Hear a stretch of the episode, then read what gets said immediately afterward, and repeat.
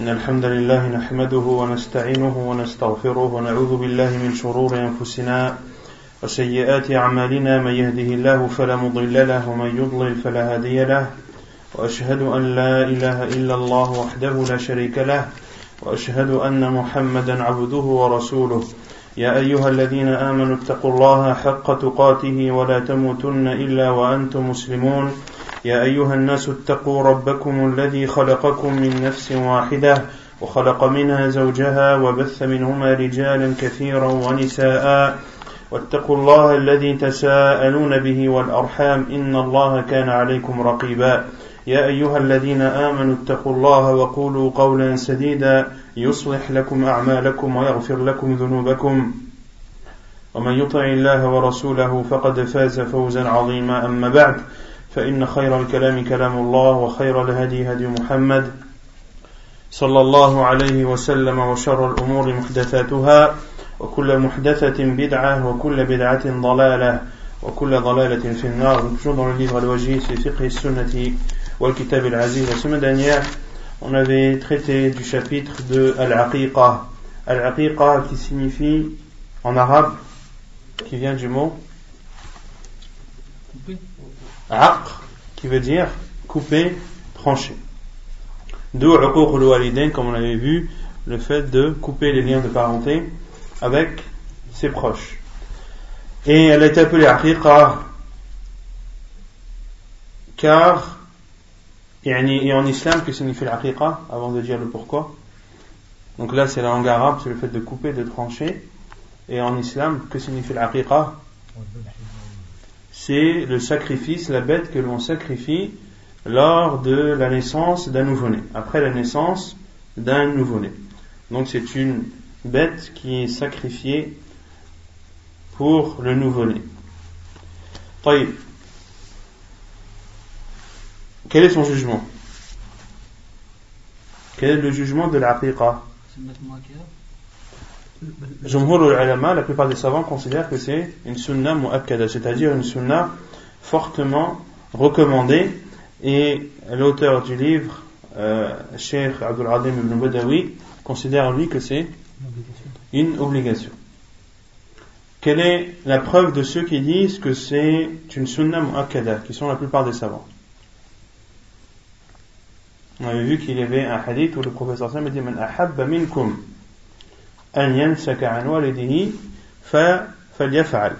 celui d'entre vous qui désire faire la aqiqa pour son enfant. Et les savants ont déduit de ce hadith qu'il était préférable. Et l'auteur, lui, considère que c'est obligatoire car le professeur a dit al-ghulami aqiqa anhu dama wa amitu anhu al Avec chaque nouveau-né, il y a une aqiqa versée pour lui du sang. Verser pour lui du sang, c'est-à-dire égorger pour lui une bête. Et donc la bête, on avait dit qu'elle devait être égorgée pour Allah. Mais quand on dit égorger pour un nouveau-né, c'est-à-dire on l'égorge pour Allah, mais ce sacrifice, la cause en est la naissance du nouveau-né. Combien doit-on sacrifier de bêtes pour un garçon et combien pour une fille? Deux pour un garçon. De quoi?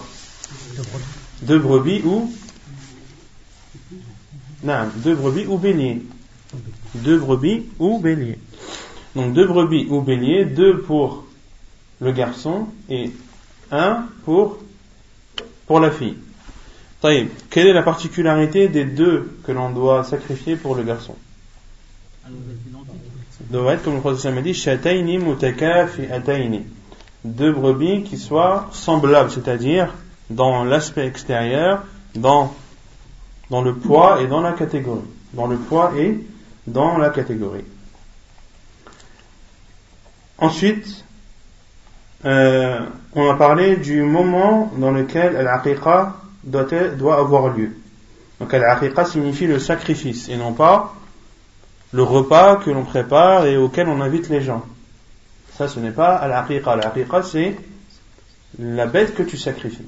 Donc al-aqiqa, à quel moment dois-tu la sacrifier? Septième jour, comme a dit Elle doit être égorgée pour lui le septième jour. Et on avait dit que le septième jour, c'était c'était la veille du jour de la naissance de la semaine suivante. C'est la veille du jour de la naissance de la semaine suivante. Et celui qui ne peut pas égorger le septième jour il doit le faire le quatorzième et celui qui ne peut pas le quatorzième le 21e.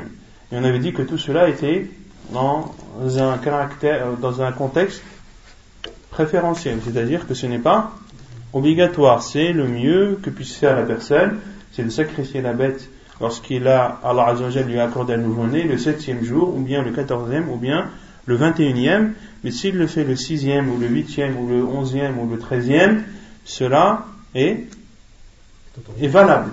Sa aqiqa est valable et il a fait l'obligatoire. Il a fait l'obligatoire. Ensuite, on avait vu ce qui était préférable à faire vis-à-vis du nouveau-né. La première chose, c'était le tahnik. Qu'est-ce que c'est tahnik? Non, sa concision, c'est al-khitan. C'est le fait de mâcher une date et de, de, de, frotter le palais et la gencive du nouveau-né. Et qu'est-ce qu'on avait dit sur la technique? Qu'il y a une divergence des savants sur sa, euh, sur sa légitimité. Certains disent que c'est propre au prophète sallallahu alayhi wa sallam, d'autres disent que c'est tout le monde peut le faire. C'est-à-dire tout le monde. Tous les parents peuvent le faire.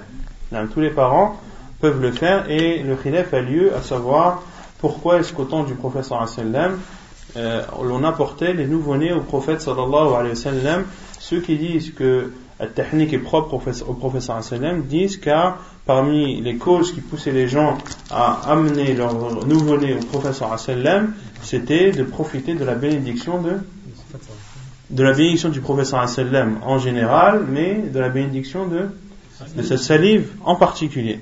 Et les autres savants disent non. Elle est parmi les arguments également de ces savants qui disent que c'est propre au wa sallam. Ils disent car la technique n'a été rapportée de personne d'autre que du prophète sallallahu alayhi. Il n'a pas été rapporté que des compagnons l'aient fait. Et les autres savants disent non. Euh, les compagnons du prophète sallallahu alayhi apportaient euh, le nouveau-né au prophète sallallahu alayhi wa sallam afin de profiter de sa bénédiction en général et non pas de la bénédiction de sa salive en particulier. Allahu alam. Les deux avis sont forts, Allahu alam. Les deux avis sont forts, Allahu alam. Cheikh Al-Albani dit que c'est, ce n'est pas propre au prophète sallallahu alayhi wa sallam. Et on avait dit que Cheikh Al-Uthaymin, lui, était de l'avis contraire, à savoir que c'était propre au prophète sallallahu alayhi wa sallam. Ensuite, on avait vu également qu'il fallait le septième jour raser la tête du nouveau-né, raser la tête du nouveau-né et de donner en aumône l'équivalent du poids en argent. L'équivalent du poids en argent. Et on avait dit que le rasage de la tête, est-ce que il valait pour le garçon et pour la fille ou est-ce qu'il était propre au garçon sans euh, être valable pour la fille il y a des savants également sur cela. Certains disent que c'est uniquement pour le garçon, car le professeur Sam a dit euh, al-ghulam, et également il considère que euh, la base dans la femme, c'est qu'elle ne se rase pas les cheveux, et que le rasage des cheveux a été rapporté dans la sunna du professeur sallam uniquement concernant les hommes, et les autres savants disent non, cela est propre et englobe à la fois le garçon et la fille nouveau-née. Et on avait dit que le rasage se faisait avec un rasoir et qu'il devait être pratiqué par les personnes qui, avaient, qui en avaient l'expérience. Et il ne devait pas être pratiqué par n'importe qui et que celui qui n'a pas cette expérience et qui n'a pas trouvé quelqu'un pour le faire a le droit de d'estimer, a le droit d'estimer le poids des cheveux de son enfant en, en argent et de donner ceci en aumône. Et également, la troisième chose, c'était la circoncision. De circoncire l'enfant le septième jour, car le prophète sallallahu alayhi wa sallam a fait ainsi concernant Al-Hassan et Al-Hussein qui sont les deux petits enfants du prophète sallallahu alayhi wa, alayhi wa sallam. on continue. Non tu sais, tu as un repas khas euh, lorsque tu fais la circoncision, ça c'est. Le fait de faire un repas pour la circoncision, si c'est une tradition et que cela n'est pas, n'est pas considéré comme une sunna, n'est pas considéré comme un acte méritoire, il n'y a aucun délai sur cela dans la sunna du prophète sallam. Donc tout dépend avec quelle intention tu le fais. Est-ce que c'est une intention pour montrer euh, ta joie, pour euh, euh, réunir les gens, pour montrer sa joie et le fait d'être heureux que son enfant est circoncisé, d'avoir appliqué le sunna du prophète sallam dans ce but-là, et non pas dans le but que c'est quelque chose de légiféré ou que c'est quelque chose qui est recommandé en islam. Si c'est avec le but que c'est une sunna, au point que celui qui n'invite pas les gens à un repas après une circoncision est, est, est mal vu, etc., non. Là, là, là on rentre dans, dans l'innovation. Allah Alam. طيب كتاب الوصية Ensuite, l'auteur dit le livre de, du testament. Kitabu al-Wasiyya. Donc, euh, on va terminer le livre de, des nourritures. On entre maintenant dans le nouveau chapitre de al-Wasiyya. تعريفها الوصية مأخوذة من وصيت الشيء أوصيه إذا أوصلته فالموصي وصل ما كان في حياته بعد مماته وهي في الشرع هبة الإنسان غيره عينا أو دينا أو منفعة على أن يملك الموصى له الهبة بعد موت بعد موت الموصي. Donc la définition de l'wasiyya. Al-wasiyyatu est issue de wasaytu shay usihi ida awsaltu dans le fait de Euh, faire suivre quelque chose. En langue arabe, c'est le fait de faire suivre quelque chose. Donc celui qui fait son testament fait suivre ce qu'il y avait dans son vivant après sa mort. C'est-à-dire que les biens qu'il a en sa possession, il les fait suivre après sa mort. Et en arabe, al-wasiyya veut dire aussi al-amr, veut dire aussi l'ordre, le, fait d'ordonner. Comme Allah Azza wa Jalla dit, وَوَصَّى بِهَا إِبْرَاهِيمُ بَنِيهِ وَيَعْقُوبُ Comme Allah Azza wa Jalla a cité dans Surah Al-Baqarah, lorsque Ibrahim euh, a ordonné à ses enfants de n'adorer que lui. De n'adorer que lui. Et en a fait de même Yaqub alayhi salam. وَوَصَّى بِهَا إِبْرَاهِيمُ بَنِيهِ وَيَعْقُوبُ يَا بَنِيَ إِنَّ اللَّهَ ايش الآية؟ ووصى بها إبراهيم بنيه ويعقوب يا بني إن الله سبحان الله Qui connaît ووصى بها إبراهيم بنيه ويعقوب يا بني إن الله اصطفى لكم إن الله اصطفى لكم الدين فلا تموتن إلا وأنتم مسلمون. Donc Ibrahim a ordonné à ses enfants ainsi que Yaqub qu'Allah a choisi pour vous la religion Fala tamutunna illa wa antum muslimun. Ne mourrez donc qu'en étant que musulmans. Et en islam, la définition de al-wasiyya, c'est-à-dire du testament, hibatul insan c'est-à-dire c'est le don d'une personne à une autre.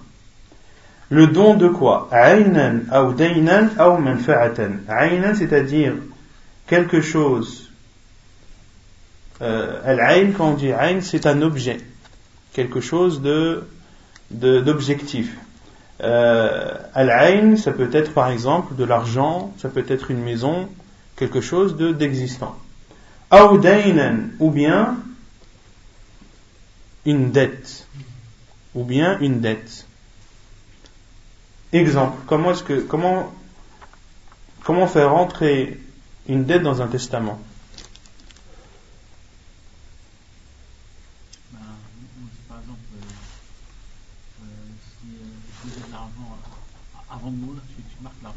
Voilà, de dire voilà, j'ai euh, j'ai telle somme, j'ai la dette, j'ai comme dette telle somme envers telle personne.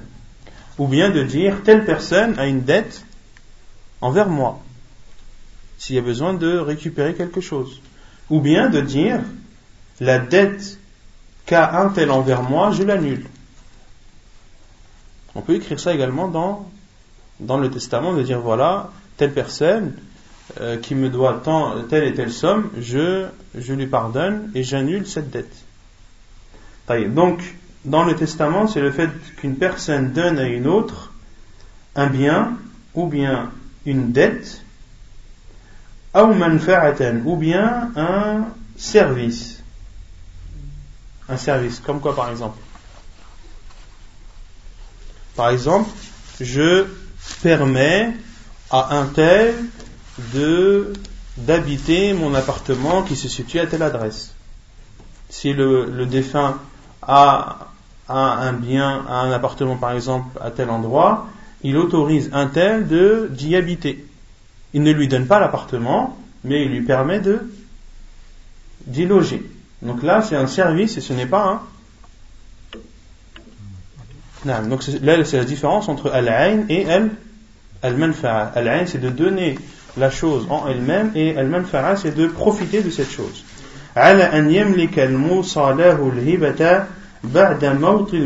Et ceci pour que celui à qui on a fait le testament, ou celui à qui on a légué le bien ou la donation, puisse en profiter après la mort de celui qui fait le testament, de celui qui teste. Parce que celui qui fait un testament, on appelle ça en français tester. Quelqu'un qui teste, c'est, ça a plusieurs sens. Parmi les sens, c'est quelqu'un qui fait son, son testament. Donc, la définition du testament, c'est le fait de qu'une personne donne à une autre un bien ou une dette ou un service de telle sorte que celui à qui l'a donné pourra en profiter qu'après et seulement après que celui qui fait le testament meurt. Autrement dit, il ne pourra pas en profiter et ce ne sera pas son bien tant que celui qui fait le testament est vivant le jugement de, du testament.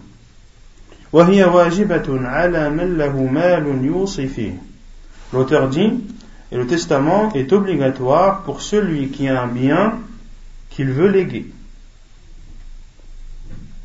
قال تعالى كتب عليكم إذا حضر أحدكم الموت إن ترك خيرا الوصية للوالدين والأقربين بالمعروف حقا على المتقين وعن عبد الله بن عمرو رضي الله عنهما أن رسول الله صلى الله عليه وسلم قال ما حق امرئ مسلم له شيء يوصي فيه يبيت ليلتين إلا ووصيته مكتوبة عنده حديث متفق عليه Donc Allah Azza wa dit dans le Coran, on, a on vous a prescrit quand le mort est proche, ou quand la mort est proche de l'un d'entre vous, et s'il laisse des biens, de faire un testament en règle en faveur de ses pères et mères et de ses plus proches.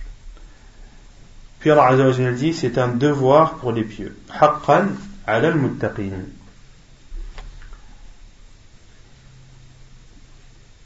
Donc ce verset-là de Surat al-Baqarah, Allah Azza dit on vous a prescrit kutiba alaykum, c'est-à-dire c'est une c'est une obligation. Comme Allah Azza a dit, Kutiba alaykum le, le jeûne vous a été prescrit.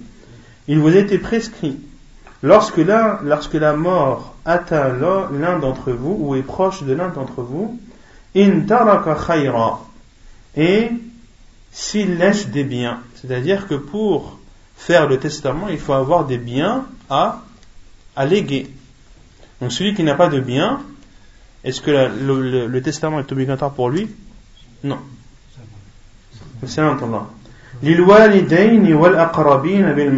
Pour les pères et mères et pour les plus proches.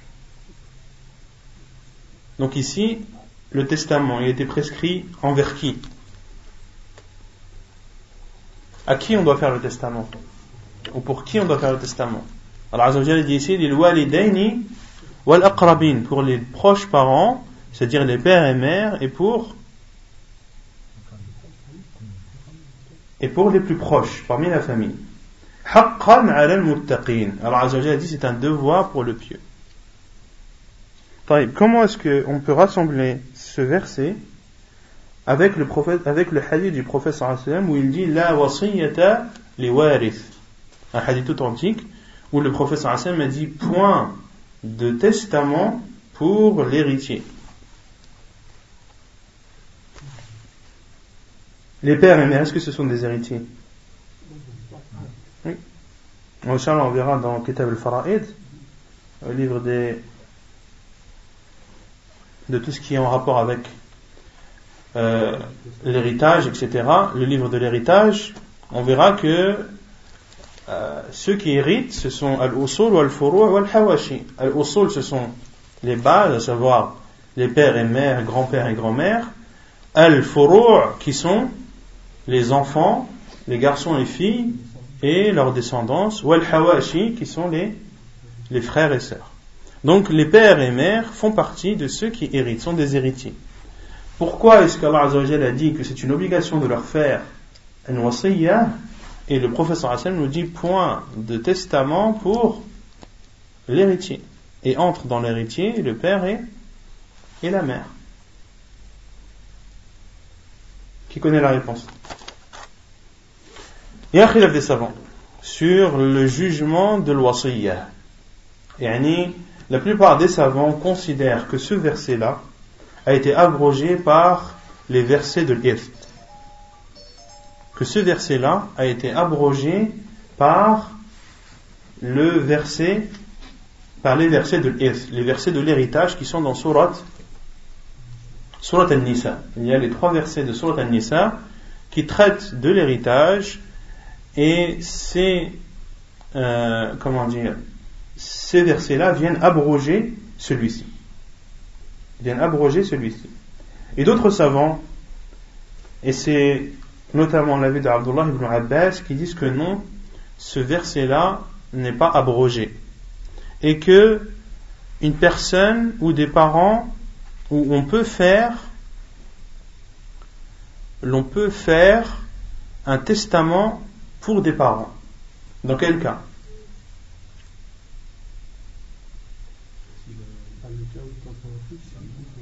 Non on, on, a, on a vu que le testament, il ne devait pas être fait aux héritiers. Et les héritiers entrent dedans les pères et mères. Mais est-ce qu'il y a des cas où le père et la mère n'héritent pas? Oui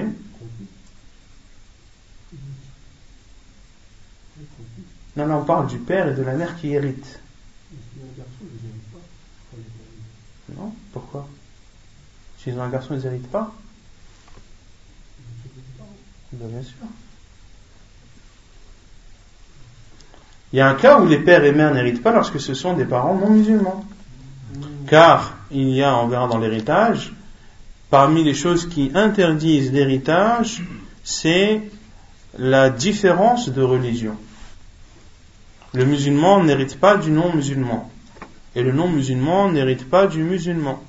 D'accord? Donc, des parents non musulmans ne n'hériteront pas de leur fils musulman.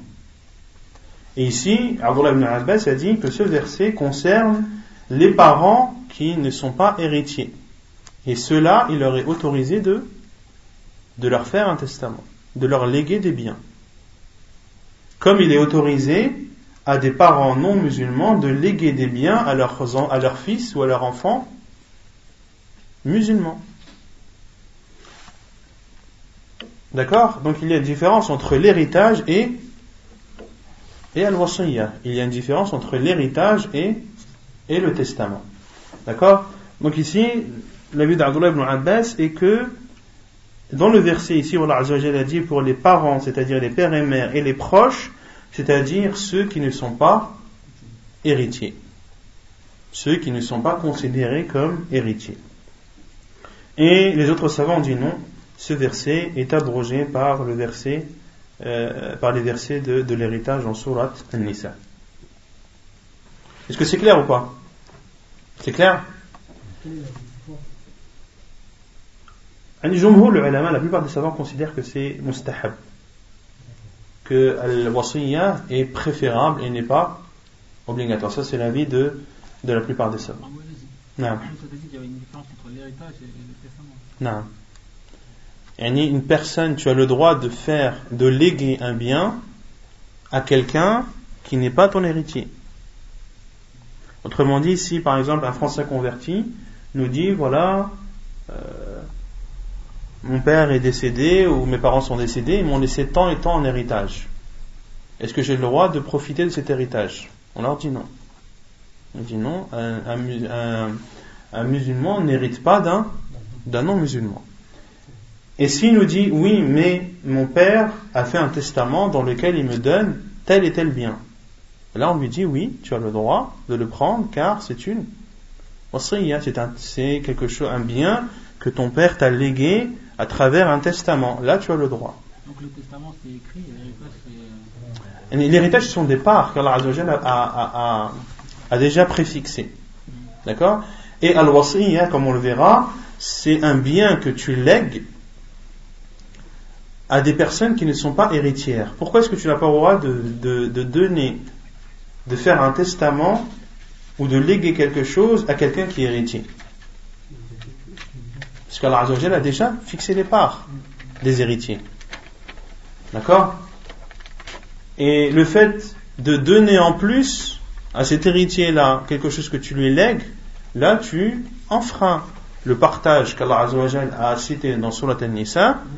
Et, c'est pour cela que le professeur me dit là, point de testament pour l'héritier, car l'héritier a déjà sa part qui est fixée dans le Coran et dans la sunna du prophète Tu as le droit donc de léguer des biens à des personnes qui ne sont pas héritières, à des personnes qui ne sont pas tes héritiers. Et la condition dans Al-Wasiyya, c'est que tu n'as pas le droit de léguer plus que le tiers de tes biens. Tu n'as pas le droit de léguer, c'est-à-dire de donner et de spécifier, de donner un don parmi, comme on l'a dit, al-ayn, ou bien ad-dayn, ou bien al-manfa'a, parmi les objets, les dettes ou bien les services, plus que le tiers de ton patrimoine. Plus du tiers de ce que tu possèdes. En dessous du tiers, tu as le droit, au-dessus, au-dessus du tiers, tu n'as pas le droit. Et c'est pour cela que les savants disent que al-wasiyya tajri alayha al-ahkam al-khamsa. Que al-wasiyya, le testament, il y a les cinq jugements en islam qui, euh, qui le concernent. Quels sont les cinq jugements en islam? C'est quoi les cinq jugements? Al-Ahkam al-Khamsa.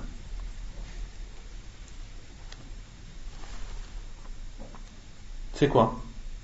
Les cinq jugements en islam. Comme cela. Il y a l'interdit, il y a l'obligatoire, il y a le le, le recommandé, il y a al-makruh, qui est le détestable, il y a al-mubah. Ce sont les cinq jugements en islam. Tout acte ne sort pas de ces cinq jugements. Tout acte est soit obligatoire, soit interdit, soit déconseillé, soit autorisé ou soit recommandé. Il ne sort pas de ces cinq jugements.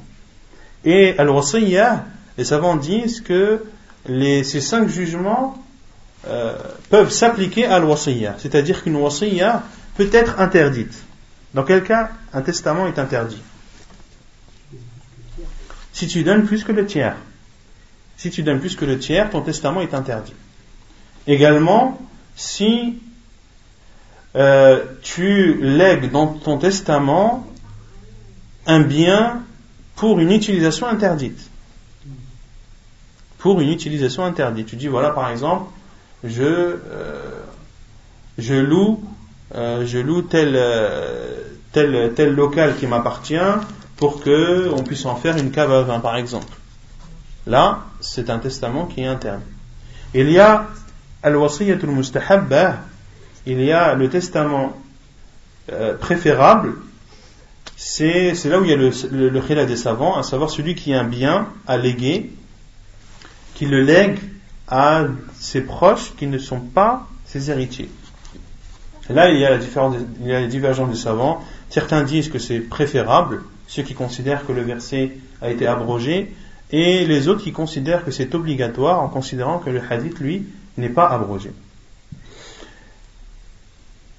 Le, testament peut être aussi détesté, détestable, déconseillé, euh, pour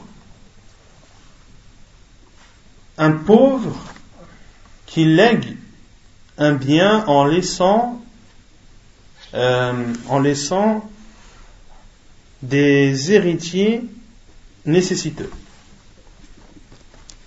Par exemple, quelqu'un qui, je ne sais pas, on va prendre le pire des cas, qui a 3 euros et qui veut donner 1 euro, léguer 1 euro dans son testament à telle personne. Et il laisse à ses, héritiers que, que 2 euros. Et si, est-ce qu'il a donné en testament ou est-ce qu'il a légué plus du tiers? Non.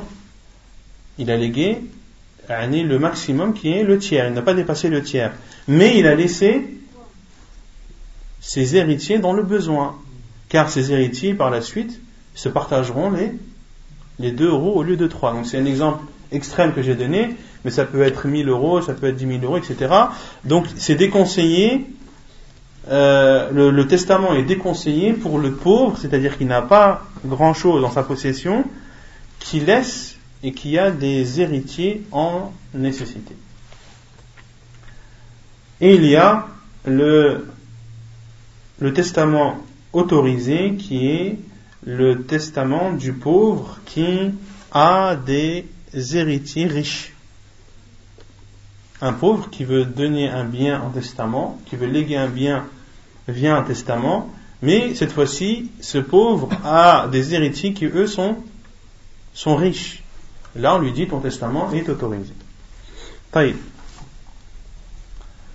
Et selon Abdullah ibn Amr, radiallahu anhuma, il dit, le prophète sallallahu alayhi wa sallam a dit, ما حق امرئ مسلم له شيء يوصي فيه يبيت ليلتين إلا ووصيته مكتوبة عنده.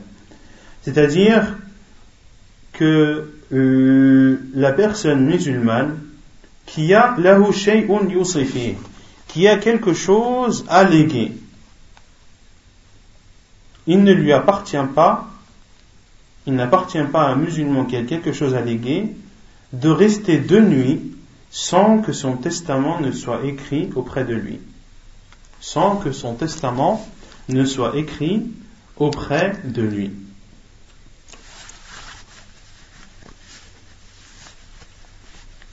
Et il y a une autre version du hadith où le professeur a dit Ma muslimin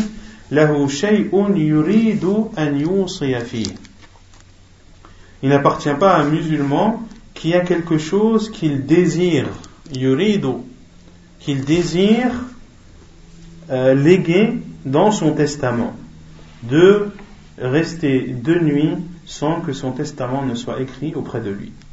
Donc ce hadith qui est authentique, rapporté par Al-Bukhari et Muslim, le prophète sallallahu alayhi wa sallam nous dit qu'un musulman qui a quelque chose, donc al-wasiyya, on parle d'obligation ou de, ou de recommander pour quelque chose qui a un bien. Quelqu'un qui a un bien. De rester de nuit, c'est-à-dire qu'il doit faire cela le plus vite possible. Et d'autres savants ont dit qu'il a deux nuits pour pouvoir écrire son testament, pour réfléchir à qui donner tel et tel bien ou à qui léguer tel et tel bien. Il a donc un, temps de réflexion de deux nuits.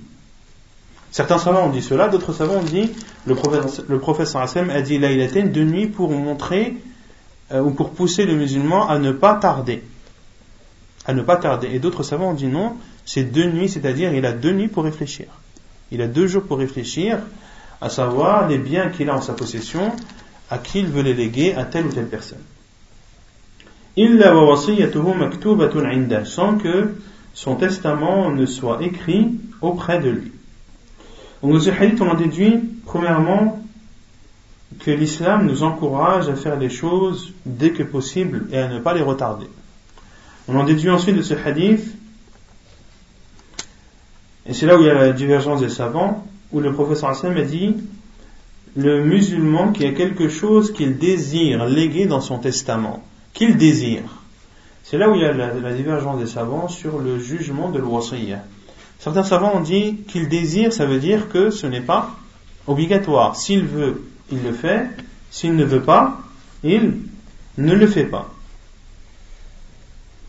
Et d'autres savants ont dit que la volonté dans ce hadith ne euh, revient à son acte et non pas au jugement de celui-ci. Ils ont donné comme exemple, lorsque tu dis à quelqu'un,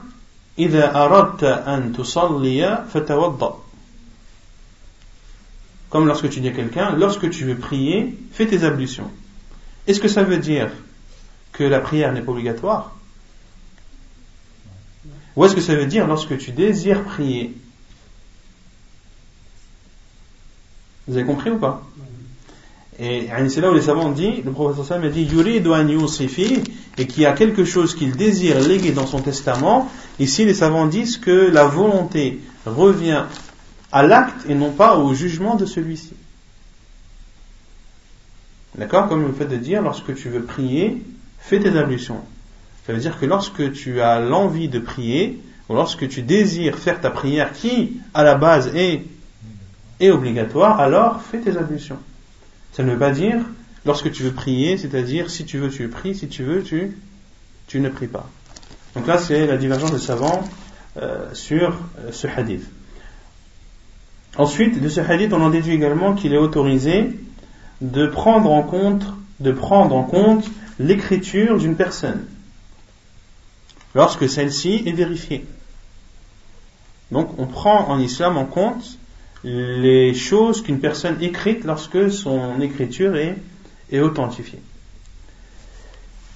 Également, on en déduit de ce hadith que euh, l'écriture doit être authentifiée, c'est-à-dire soit l'écriture ne fait l'ombre d'aucun doute, c'est-à-dire que c'est l'écriture de celui qui est mort et ça ne peut pas être l'écriture de quelqu'un d'autre, ou bien, et c'est ce que les savants conseillent, d'officialiser le testament, c'est-à-dire de le légaliser auprès des, auprès des autorités, de légaliser auprès des, des autorités pour qu'il soit officiel et reconnu comme tel.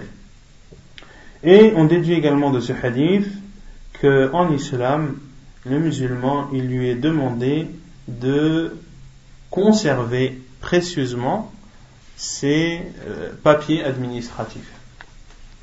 De conserver ses papiers administratifs, car le professeur Sam a dit Illa wa maktubatun sans que sa wasiyya, son testament, ne soit écrit auprès de lui, c'est-à-dire qu'il sait où se trouve son testament, qu'il est dans un endroit sûr, qu'il est dans un endroit protégé et qu'il pourra ressortir s'il veut le modifier à n'importe quel moment. Et non pas rechercher euh, au milieu des tonnes de tonnes de feuilles. Non. Si tu peux. Non, si tu l'authentifies. Si c'est écrit par ordinateur, là on ne peut pas authentifier ton écriture. Donc tu dois l'officialiser auprès des autorités. tu peux pas changer tous les deux Comment Si bah, le, Quand tu fais un testament, tu l'imprimes, tu le fais, tu l'officialises auprès d'un notaire. Euh, rien ne t'interdit de venir une semaine après et de modifier et de le réofficialiser ensuite. Car un testament, tu as le droit de le modifier, de le changer et voire même de, l'annuler tant que tu es vivant. Et tant que, les savants disent, tant que l'âme n'a pas atteint al-hulqum, n'a pas atteint la gorge. Donc al-wasiyya, le testament, parmi ses particularités, c'est que la personne a le droit de le changer, de le modifier, voire de l'annuler à tout moment. Donc si dans ton testament tu as écrit que tu donnais tel et tel bien à telle personne et que un an plus tard et deux ans plus tard tu préfères le donner à une autre, tu as le droit de le changer et de, de léguer cette chose non plus à la première personne mais à la seconde.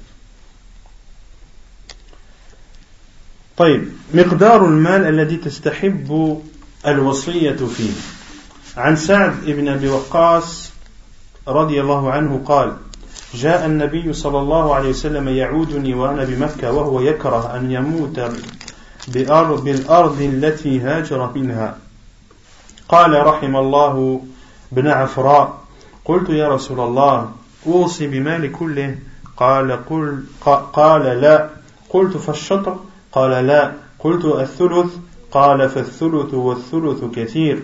إنك إن تدع إنك إن تدع أن تدع ورثتك أغنياء خير من أن تدعهم عالة يتكففون الناس في أيديهم. وإنك مهما أنفقت من نفقة فإنها صدقة حتى اللقمة التي ترفعها إلى في امرأتك وعسى الله أن يرفعك فينتفع بك ناس ويضر بك آخرون ولم يكن له يومئذ إلا ابنه. حديث متفق عليه. Donc la quantité de biens ou d'argent qu'il est préférable de léguer dans son testament. Selon Sa'd ibn Abi Waqqas, qui était Sa'd ibn Abi Waqqas? L'un des dix promis au paradis. L'un des dix promis au paradis, anhu. Il dit, le prophète sallallahu alayhi wa sallam est venu me rendre visite lorsque j'étais à Mecca, à la Mecque, et il déteste mourir dans la terre euh, de laquelle il a émigré. Donc Sa'd ibn Abi Waqqas dit que le prophète sallallahu alayhi wa sallam est venu lui rendre visite à la Mecque, et ceci c'était après euh, Al-Hajjah, Hajjat al-Wada', au moment de Hajjat al-Wada', où Sa'd ibn Abi Waqqas était malade. Et le prophète ayant appris la maladie de Sa'd ibn Abi Waqqas est parti lui rendre visite. Et dans le hadith, euh, Sa'd ibn Abi Waqqas dit Et lui, il déteste mourir dans la terre de laquelle il a émigré. Qui déteste? Est-ce que c'est Sa'd ibn Abi Waqqas ou est-ce que c'est le prophète sallam?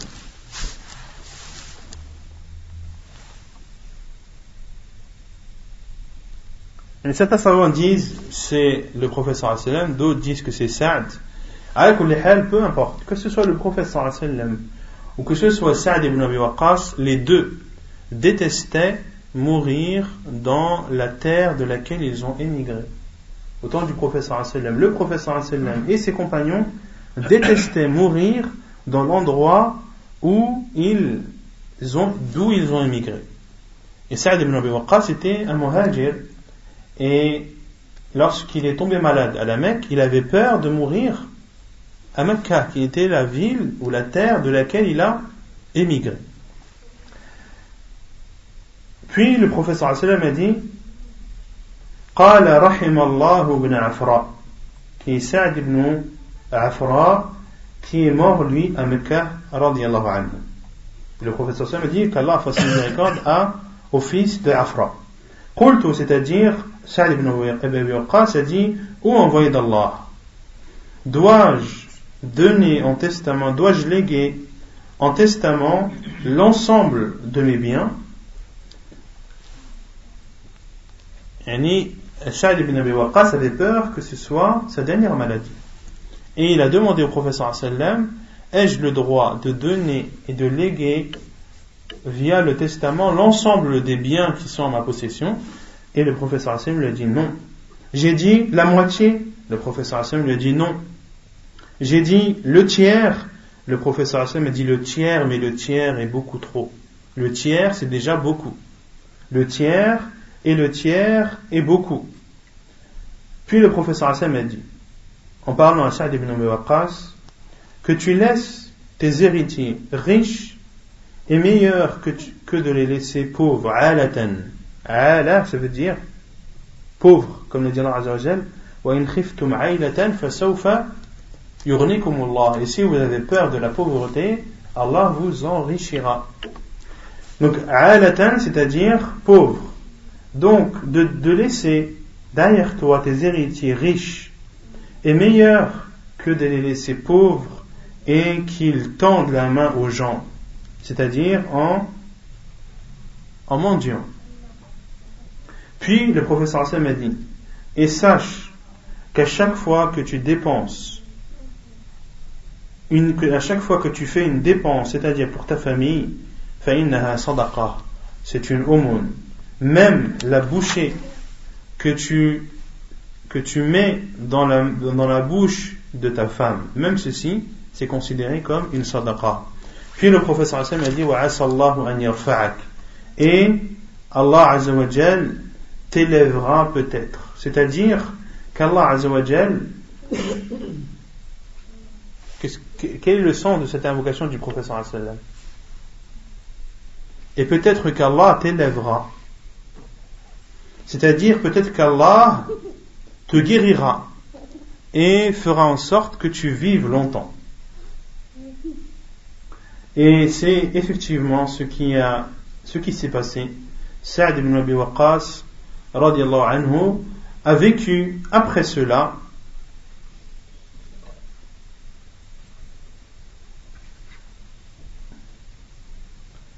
plus de 40 années.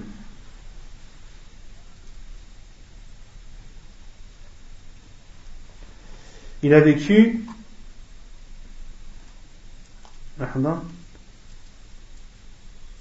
il est mort, anhu, il est mort l'année 55 de l'Égypte. Saad ibn Abi Waqqas est mort l'année 55 de l'Égypte. Et on a dit qu'il était malade quand? L'année de Hajjat al-Wada'. L'année de Hajjat al-Wada' qui a eu lieu quand? La dixième année de l'Égypte. Donc il a vécu combien de temps encore après? 45 ans. Saad ibn Abi Waqqas a vécu 45 ans après ce hadith qu'il rapporte du prophète sallallahu alayhi wa sallam. Puis le prophète sallallahu alayhi wa sallam a dit et des gens profiteront de toi ou tu profiteras à des gens. Et effectivement, Saad ibn Abi Waqqas a profité aux musulmans, entre autres lorsqu'il était le chef de guerre et notamment les batailles et les croisades qui ont qui ont euh, réuni, ou plutôt dans lesquelles ont combattu les musulmans, dans lesquels les musulmans ont combattu les Perses. Et d'autres, c'est-à-dire parmi les polythéistes, souffriront de toi. Et il n'avait ce jour-là qu'une fille. C'est-à-dire ce jour-là, le jour où Saad ibn Waqqas a voulu faire le testament, il n'avait qu'une fille. Donc dans ce hadith, les savants ont déduit de façon claire que euh, la limite dans les biens qu'il t'est autorisé de léguer dans ton testament est de un tiers. Et le, tiers est déjà beaucoup. Et c'est pour cela que Abu Bakr anhu, euh, ordonnait les gens de donner le cinquième. Ordonnait les gens de donner le cinquième de ses biens. Et il disait car c'est la part d'Allah subhanahu wa ta'ala dans, dans le butin.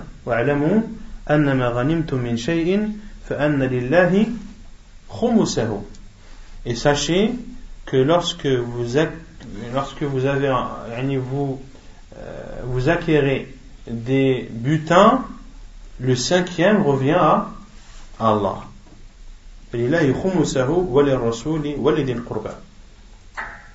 Donc c'était la fatwa de Abu Bakr à son époque qui ordonnait les gens de donner le cinquième de leur bien.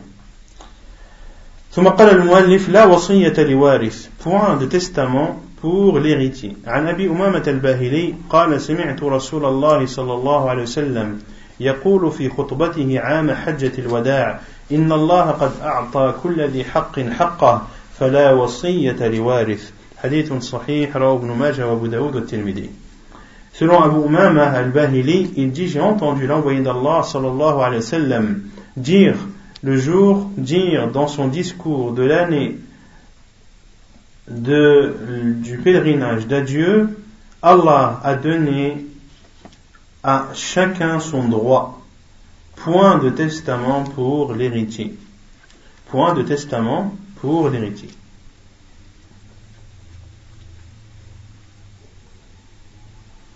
Le hadith est clair.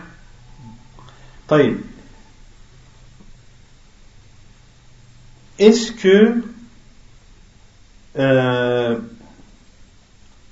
est-ce qu'une personne a le droit de léguer un bien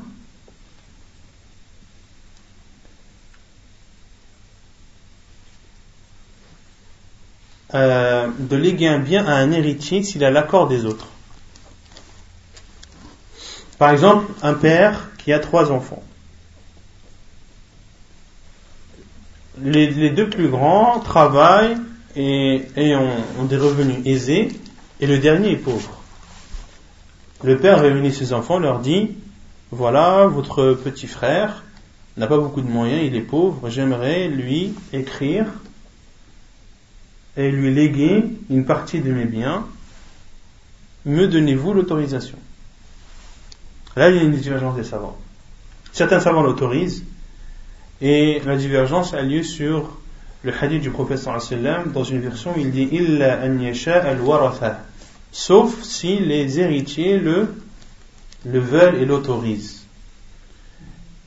Et les savants qui ont considéré ce hadith comme Hassan ont pris en compte ce hadith et ont dit qu'il est autorisé de faire un testament pour un héritier à condition que tous les héritiers soient d'accord et l'acceptent.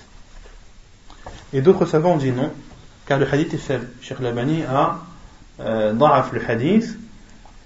Et d'autres savants n'ont même pas pris en compte ce hadith et ont dit non, il n'a pas le droit de faire cela car Allah a donné à chacun sa part. A donné à chacun sa part. Et en faisant ce genre de demande, les héritiers peuvent accepter, mais à contre-coeur. Les enfants peuvent dire à leur père oui, il n'y a pas de problème et tout, mais en vérité cela les dérange. D'accord? Ils sont contrariés et ils ne font pas cela de bon cœur, ils font plus cela pour faire plaisir à, à leur père. D'accord? Et cela peut être une source de problème par la suite. Car ensuite, par la suite, ils peuvent dire oui, mais nous on a dit ça parce que c'était, c'était notre père, il était malade, ou on avait honte de lui, mais maintenant c'est plus comme ça, on veut récupérer notre bien, et ça peut être des sources de problèmes.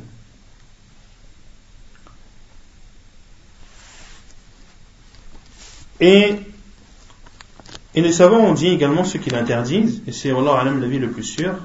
Ils disent, ce n'est pas autorisé, pourquoi? Parce que, comme on l'a vu, le bien, quand est-ce qu'il devient propriété de la personne? Le bien qui est légué dans le testament.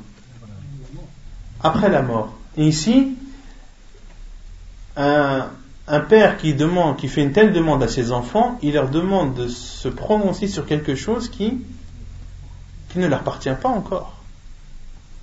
Qui ne leur appartient pas encore. D'accord? Et ces choses, les biens leur appartiendront qu'une fois leur père décédé. Donc on ne peut pas prendre en compte la parole de quelqu'un qui se prononce sur quelque chose qui à la base ne lui appartient, ne lui appartient pas. Que doit, ce qui doit être écrit dans le testament عن أنس رضي الله قال كانوا يكتبون في صدور وصاياهم بسم الله الرحمن الرحيم هذا ما أوصى به فلان بن فلان يشهد أن لا إله إلا الله وحده لا شريك له وأن محمدا عبده ورسوله وأن الساعة آتية لا ريب فيها وأن الله يبعث من في القبور وأوصى من ترك من أهله أن يتقوا الله ويصلحوا ذات بينهم ويطيعوا الله ورسوله إن كانوا مؤمنين وأوصاهم بما أوصى به إبراهيم بنيه ويعقوب يا بني إن الله اصطفى لكم الدين فلا تموتن إلا وأنتم مسلمون. حديث حسن حديث صحيح رواه الدرقطني والبيهقي. Donc selon Anas anhu, il dit ils écrivaient dans leur testament et ensuite il va citer. Qui écrivait? Hein? les, les compagnons du professeur sallam. C'est-à-dire les compagnons du professeur sallam écrivaient dans leur testament ce qui suit. Bismillah ar-Rahman ar-Rahim. Au nom d'Allah, le tout miséricordieux, le très miséricordieux.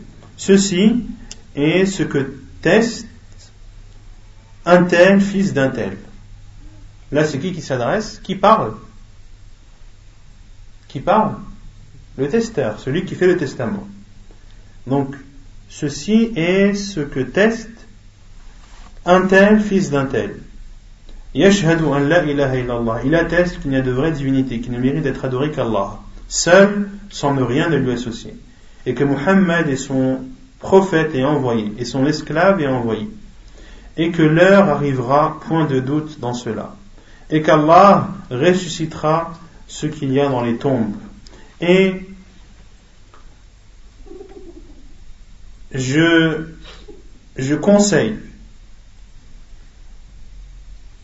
à ceux que je laisse derrière moi parmi les membres de ma famille, je les conseille de craindre Allah et de se réconcilier entre eux et d'obéir à Allah et à son envoyé s'ils sont croyants. Et je leur ordonne ce qu'a ordonné Ibrahim à ses enfants ainsi que Yaqub, ô mes enfants, Allah a choisi pour vous la religion, ne mourrez qu'en étant musulmans ne mourrait qu'en étant musulman. Et c'est un athar qui est sahih, rapporté par Ad-Dar et Al-Bayhaqi dans ses sunan. Et ici, les savants appellent ceci al-wasiyyatul am. Ceci, euh, c'est le testament général. C'est-à-dire, ce sont les conseils généraux, généraux que, qu'adresse la personne à ceux qu'il va laisser derrière lui après sa mort parmi les membres de sa famille. Ensuite, il y a après avoir écrit ceci, d'écrire ce qui suit par la suite, à savoir de dire ce que la personne souhaite, ce qu'elle veut léguer comme bien à telle ou telle personne, ce qu'elle a comme dette, les dettes qu'elle efface, etc., etc. C'est clair? C'est clair ou pas?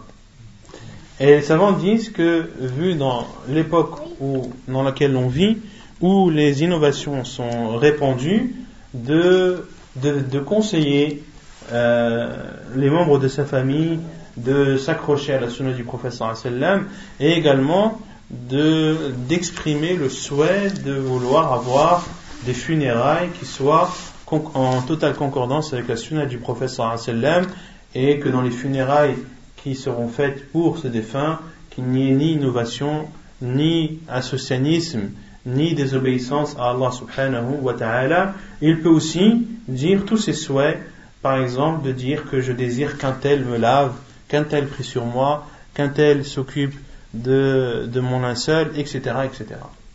D'accord? Comme l'avait dit Sheikh Al-Albani dans, dans son testament, il avait cité le nom d'un de ses voisins qu'il souhaitait, euh, qu'il considérait comme une personne pieuse, et il souhaitait que ce soit lui qui le lave. D'accord? Et là, le, al le testament et les souhaits du, défunt doivent être appliqués. Quand est-ce que le testament est applicable ولا تستحق الوصية للموصى له إلا بعد موت الموصي وبعد سداد الديون فإذا استغرقت الديون التركة كلها فليس للموصى له شيء عن علي قال قضى رسول الله صلى الله عليه وسلم بالدين قبل الوصية وأنتم تقرؤونها من بعد وصية يوصى بها أو دين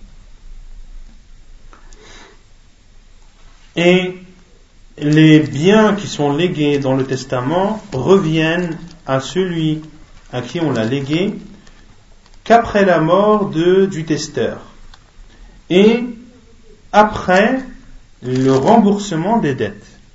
Si le remboursement des dettes utilise l'ensemble des biens laissés par le défunt, alors celui à qui il a légué un bien n'aura rien. Ça veut dire quoi? Ça veut dire que lorsque quelqu'un meurt, avant de donner les biens qu'il lègue à telle et telle personne, qu'est-ce qu'il faut faire? Il faut avec, son, bien, avec son, argent et ses biens rembourser ses dettes. Et si après le remboursement des dettes, par exemple le bien qu'il a légué initialement à telle et telle personne a été vendu ou a été donné, dans ce cas, cette personne n'aura n'aura plus rien. La preuve est le hadith de Ali anhu, qui dit que le professeur a jugé a jugé que la dette précédait le testament Et le professeur Hassan a dit Et vous le lisez, c'est-à-dire ceci dans le Coran, lorsqu'Allah a dit Et ceci après un bien qu'il a légué dans son testament ou, ou une dette. Car, on le verra aussi par la suite dans le, dans le chapitre de l'héritage, les dettes précèdent également précèdent l'héritage.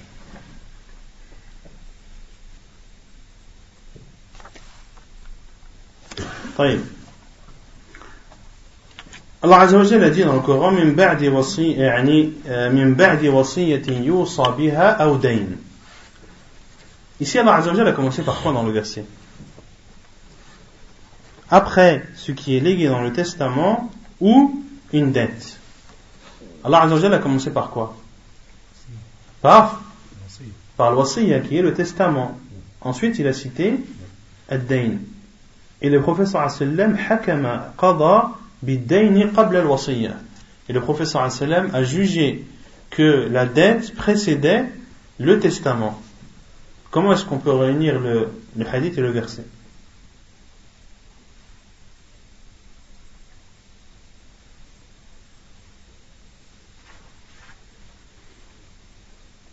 Comment est-ce qu'on peut le réunir? Dans ton testament, il est Oui, mais, mais cela implique que tu, tu appliques le testament avant de rembourser les dettes. Mais dans le testament, il n'y a pas que les dettes.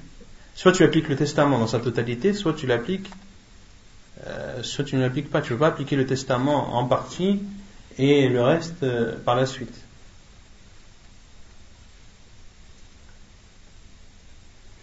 Les savants ont dit, c'est, là on voit la, la science de ces savants, c'est, euh, les savants disent pourquoi Allah a commencé par al-wasiyya pour mettre en garde ceux qui euh, ceux qui seraient amenés à ne pas la mettre en pratique et à cacher des biens qui doivent être donnés à autres. Pourquoi? Ils disent, les savants disent pourquoi? Car la dette, est-ce que quelqu'un la réclamera? Oui ou non? Oui. Et le testament, qui va réclamer? Personne ne sait ce qu'il y a dans le testament. Et en général, le testament est, connu lorsque la personne décède. Donc les héritiers peuvent voir dans le testament que leur père, par exemple, donne tel et tel bien à telle personne, qui, par définition, ne fait pas partie des, des héritiers. Ils disent non, non, non, ça, on fait comme si on n'a pas vu, on se met tous d'accord, euh, on n'a jamais, jamais vu ça, et on fait en sorte de cacher le testament et qu'il ne, et ne sert pas de, de, a des héritiers. Ici, la personne à qui un bien revient ne pourra pas le demander car il n'en a pas connaissance. Et les savants disent c'est pour cela qu'Allah a commencé par al-wasiyya car c'est quelque chose qui n'est pas demandé, réclamé par les gens et c'est donc une chose sur laquelle les gens, et en particulier les héritiers, doivent être très prudents et ne pas euh, prendre les biens qui ne leur appartiennent pas. D'accord? Et quant au hadith, il est clair à savoir que le, testament vient après les dettes. Et les savants ont donné un mot ou quatre lettres qui se dit sur un mot qui euh, montre euh, le, la, comment dire, l'ordre, l'ordre de, de priorité des biens du défunt. Ils disent, et cet ordre est réuni dans le mot tadoum, dans les quatre lettres tadoum, ta, dal, waw et, et mim. Ta qui veut dire tajniz, à savoir, on l'a vu, ça dans al-Jana'is. On a vu que Al-Kafan et toutes les dépenses de, l'enterrement devaient être issues de l'argent du défunt. Donc ta comme tajniz. Tadoum, da comme dal comme dain comme dette. Waouh comme wasiyya et mim comme comme mirath. Et mim comme mirath, le mirath qui est l'héritage. Ensuite, l'auteur fait deux remarques.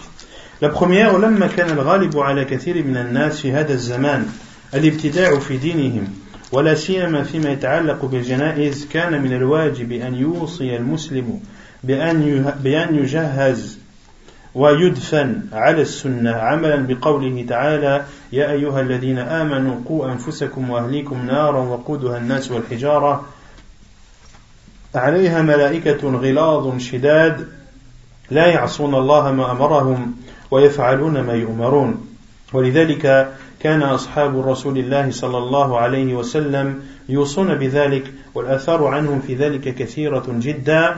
عن عامر بن سعد عن, عن عامر بن سعد بن أبي وقاص أن أباه قال في مرضه الذي مات فيه ألحدوا لي لحدا وانصبوا علي اللبن نصبا كما صنع برسول الله صلى الله عليه وعلى آله وسلم.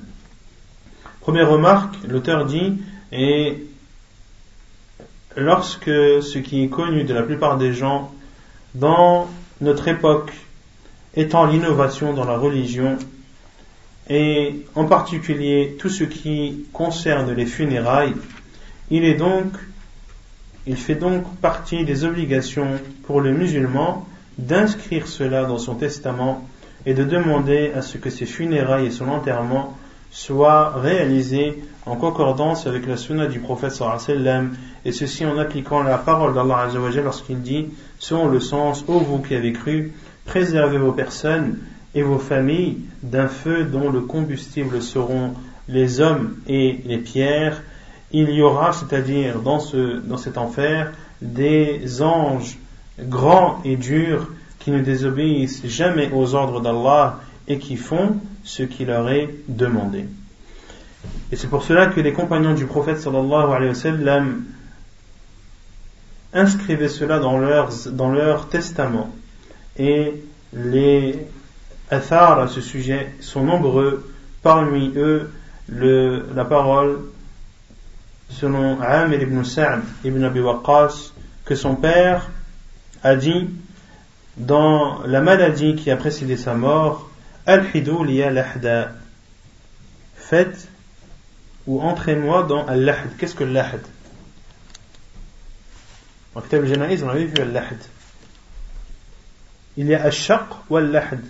Al-Shaq c'est le fait de creuser la tombe en faisant un trou. Et Al-Lahd c'est de creuser le trou et d'en creuser un autre sur le côté. D'accord? C'est ça, Al-Lahd. Et euh, le père de euh, Saad ibn Abi Waqqas, lorsqu'il est mort, a demandé qu'on fasse Al-Lahd. Et on avait vu dans la sunna du professeur sallam, c'était également de fermer Al-Lahd avec, avec des briques de, de terre cuite.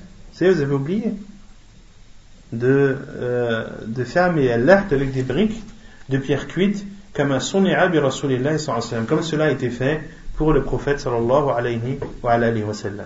Et la deuxième remarque, l'auteur dit إذا كان لرجل فرع وارث مات في حياته فإن عليه أن يوصي لأولاد هذا الفرع بمثل ما كان يستحقه الميت أو بشيء ماله في حدود الثلث والثلث كثير فإن مات ولم يوصي لأولاده لأولاد ولده فإنهم يعطون قدر ما كان يجب عليه أن يوصى به لأن هذا دين عليه فإن مات ولم يكتبه لم يضع هذا الدين وعلى هذا العمل في المحاكم اليوم Et deuxième remarque, lorsqu'un homme a des enfants héritiers, qui sont morts durant son vivant, c'est-à-dire durant le vivant de leur père. Il doit alors inscrire dans son testament les al-fara à ses petits-enfants, c'est-à-dire les enfants de son fils ou de sa fille qui est, qui est décédé. Ce que devait percevoir le mort, c'est-à-dire l'enfant s'il était vivant jusqu'à la mort de de son père. ou de donner une partie de son argent dans la limite du tiers, et le tiers est beaucoup. Et s'il meurt et qu'il n'a pas inscrit cela dans le testament pour ses petits-enfants, alors on doit leur donner ce qui doit être leur dû, car ceci est une dette. Et s'il meurt, et s'il meurt et qu'il ne l'a pas écrit, cela est une dette pour lui.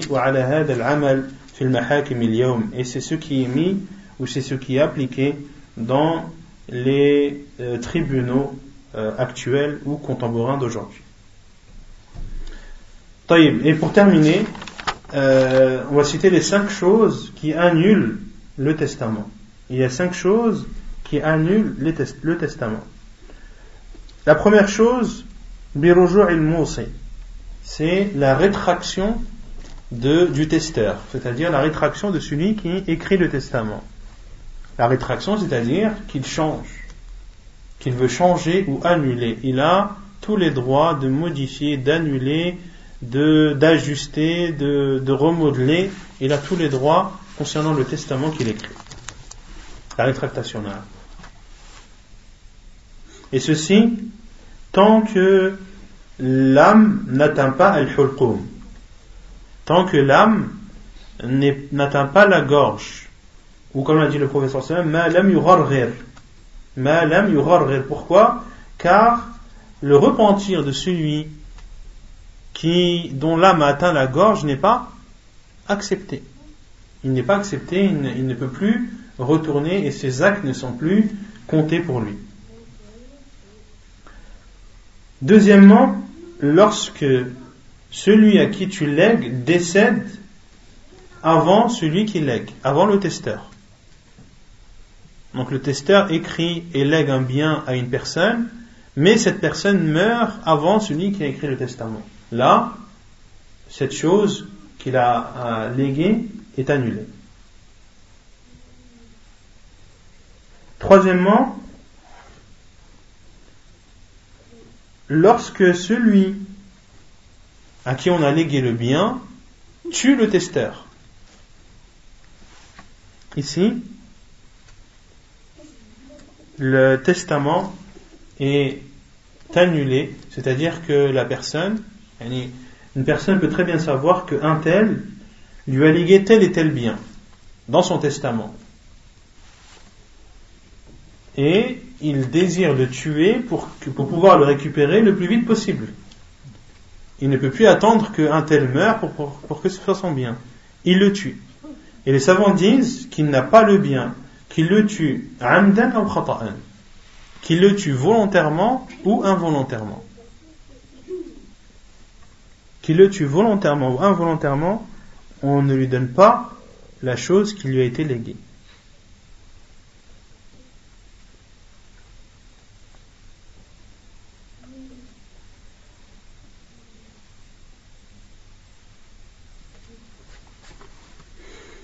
Ensuite, si le, celui à qui on a légué refuse le bien qui lui a été légué, après la mort du testeur.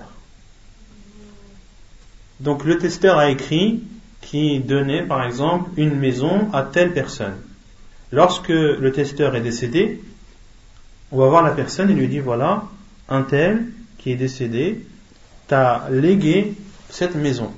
Il la refuse. Il dit non, moi je ne l'accepte pas. Ici, cette maison, qu'est-ce qu'elle devient? Elle revient à l'héritage. C'est-à-dire qu'elle est considérée comme les biens à partager dans l'héritage. Ici, il accepte. Il dit J'accepte la maison. Mais une semaine plus tard, il dit Non, en fin de compte, je ne veux plus la maison. Dans ce cas, les savants disent que cette maison n'est plus un héritage, c'est une donation. Et la différence entre la donation et l'héritage, c'est que dans l'héritage, les zakari mithlo dans l'héritage, la part du, du garçon est double et le double de celle de, de la fille. Mais dans la donation, les parts sont équitable. Pourquoi est-ce que c'est une donation et ce n'est pas un héritage? Pourquoi? Parce que ça a été, divisé. Non. Pourquoi? Parce que dans le premier cas, c'est un héritage car la personne n'a pas accepté d'office. On lui a proposé, il a dit non d'office. Donc le bien n'a jamais été le sien. N'a jamais été le sien. Mais dans le deuxième cas, il a accepté. C'est-à-dire que la maison, à partir du moment où il a été accepté, ça devient sa propriété. Et une semaine après, il désire revenir sur sa décision. Là, ça ne revient plus à l'héritage car c'était son bien et c'est un bien qu'il restitue ou qu'il donne aux, aux héritiers. Et là, on parle de, de donation et non plus d'héritage.